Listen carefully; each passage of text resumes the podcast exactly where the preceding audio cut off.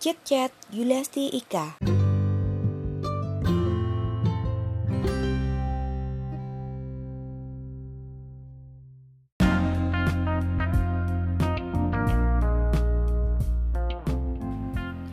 Hai para pendengar Chat Yuliasti Ika. Ngomongin tentang kerjaan, masih ada banyak banget hal yang bisa dikulik dari sisi yang berbeda. Masih nyambung sama bisnis kopi yang sebelumnya kita bahas bareng Mas Eriko, usut punya usut, ternyata ada kisah tentang perjalanan karir Mas Riko. Yang ternyata eh ternyata saat ini masih menjadi PNS. Seperti apa kisahnya? Yuk kita simak chit chat bareng Mas Riko.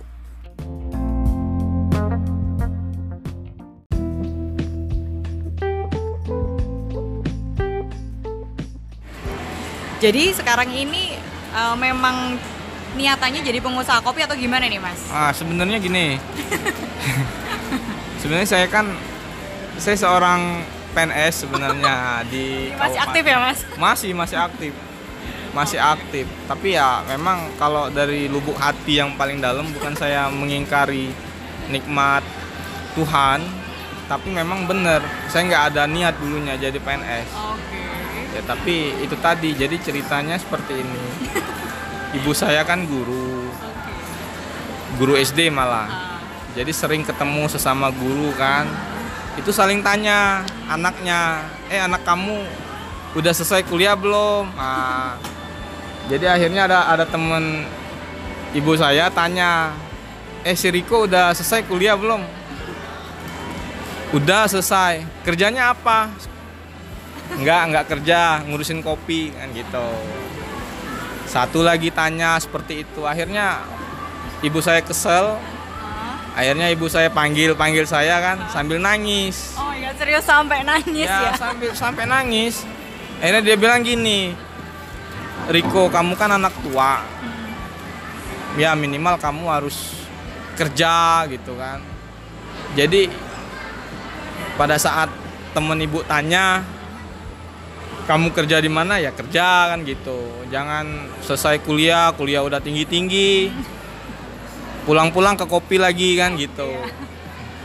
Padahal padahal ya itu tadi oke berhubung saya berbakti ya mbak berbakti kepada orang tua akhirnya saya nurutin Ah, kehendaknya dia. Jadi dua tahun saya fokus belajar keliling keliling daerah mana yang ada eh, pembukaan CPNS itu diikutin semua itu. Ah, sampai keliling daerah ya? iya sampai keliling daerah. Sampai ke Pulau Jawa saya mbak. Serius? ikut ikut Coba PNS ya demi apa membahagiakan orang tua ya. Nah, seperti itu.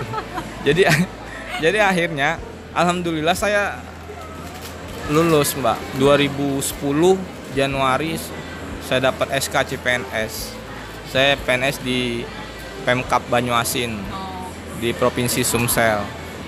Nah gitu. Alhamdulillah sampai sekarang udah 9 tahun lebih berkecimpung di dunia PNS birokrat. Tapi kopi tetap Mm, kopinya tetap jadi kopi sebagai sampingan seperti itu.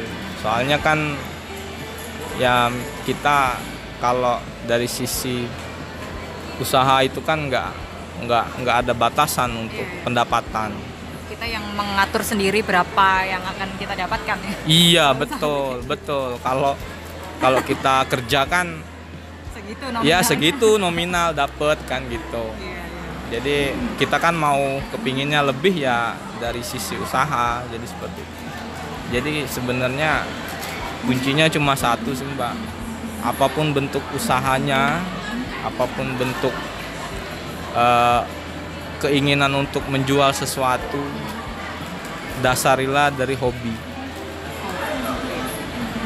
hobi ya Iya. soalnya gini Passion ini ngomong-ngomong ini juga ya? Ya. Karena untuk jangka panjang kan? Ya.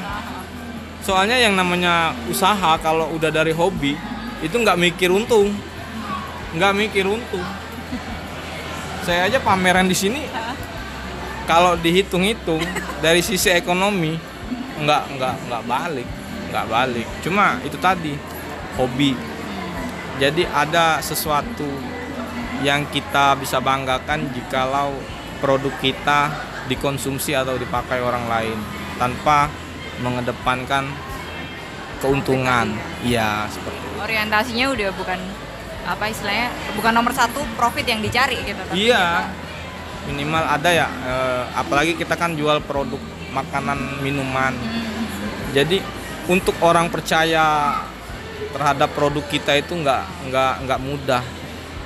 Kalau pakaian kita jual pakaian misalnya fashion, ya udah tinggal dipakai. Begitu nggak suka kan buka udah lepas. Tapi kalau makanan minuman mau mau mau dikeluarin lagi kan nggak mungkin gitu kan. Jadi butuh trust yang kuat antara penjual sama pembeli seperti itu. Terus kalau kita bicara tentang fresh graduate nih kan sekarang lagi ngetren pengen kerja sendiri, pengen buka usaha sendiri, nggak mau jadi pegawai. Pesannya Mas Riko nih gimana nih? bagus sangat bagus itu jadi soalnya gini kalau untuk jadi pegawai atau kita kerja kita kan mengharapkan sesuatu itu dari orang lain tapi kalau kita usaha itu tergantung seberapa kuat usaha kita untuk maju itu aja sebenarnya Kadang kan mereka kesulitan untuk modal awal. oh modal Iya. Nah ini kan. Kadang kan beberapa mereka pikirnya ini, saya kerja dulu sekian tahun gitu untuk ngumpulin modal baru bikin usaha sendiri gitu kan. kalau itu kurang tepat menurut saya Oke. So, Kenapa? Karena seperti ini. Yang namanya usaha, kalau udah kepingin usaha, 1000% kepingin usaha, itu modal nyusul. Kenapa nyusul seperti ini? Saya contohkan satu aja mbak. Kita kepingin buka kedai kopi. Nah, jadi pemikiran kita awal, kedai kopi itu kita sewa ruko. Ya kan, kita beli alat, entah itu mau pakai mesin kah atau mau pakai manual kah. Nah, terus kita beli mobilernya kan beli yang lain beli yang ini jadi biayanya kan lumayan gede kan kalau kita berpikirnya ke sana. Tapi kalau udah punya keinginan yang kuat kita cuman perlu modal 5 juta nggak sampai. Untuk membeli gerobak untuk membeli cangkir. Jangan dulu cari anak buah itu kan ah, karyawan maksudnya. Itu kan pasti ngeluarin kos kan? Iya kita dulu yang jalanin. Jadi modal nggak sampai 5 juta kalau mau buka kedai ya udah bisa seperti itu. Kita ngemper aja di pinggir jalan kan seperti itu.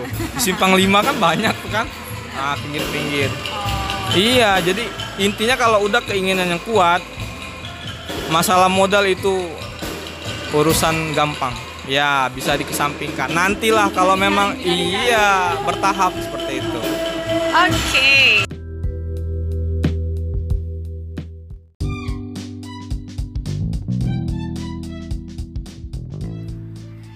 Tidak bisa dipungkiri peran orang tua masih sangat berpengaruh terhadap pilihan karir beberapa orang. Kerja sesuai passion pasti akan sangat menyenangkan dong. Tapi tentu ada harga yang harus dibayar untuk meraih itu semua. Semoga pengalaman dari Mas Riko bisa semakin menambah wawasan kita semua. Dan sampai ketemu di Cicat Bilas Ika episode berikutnya. Bye-bye.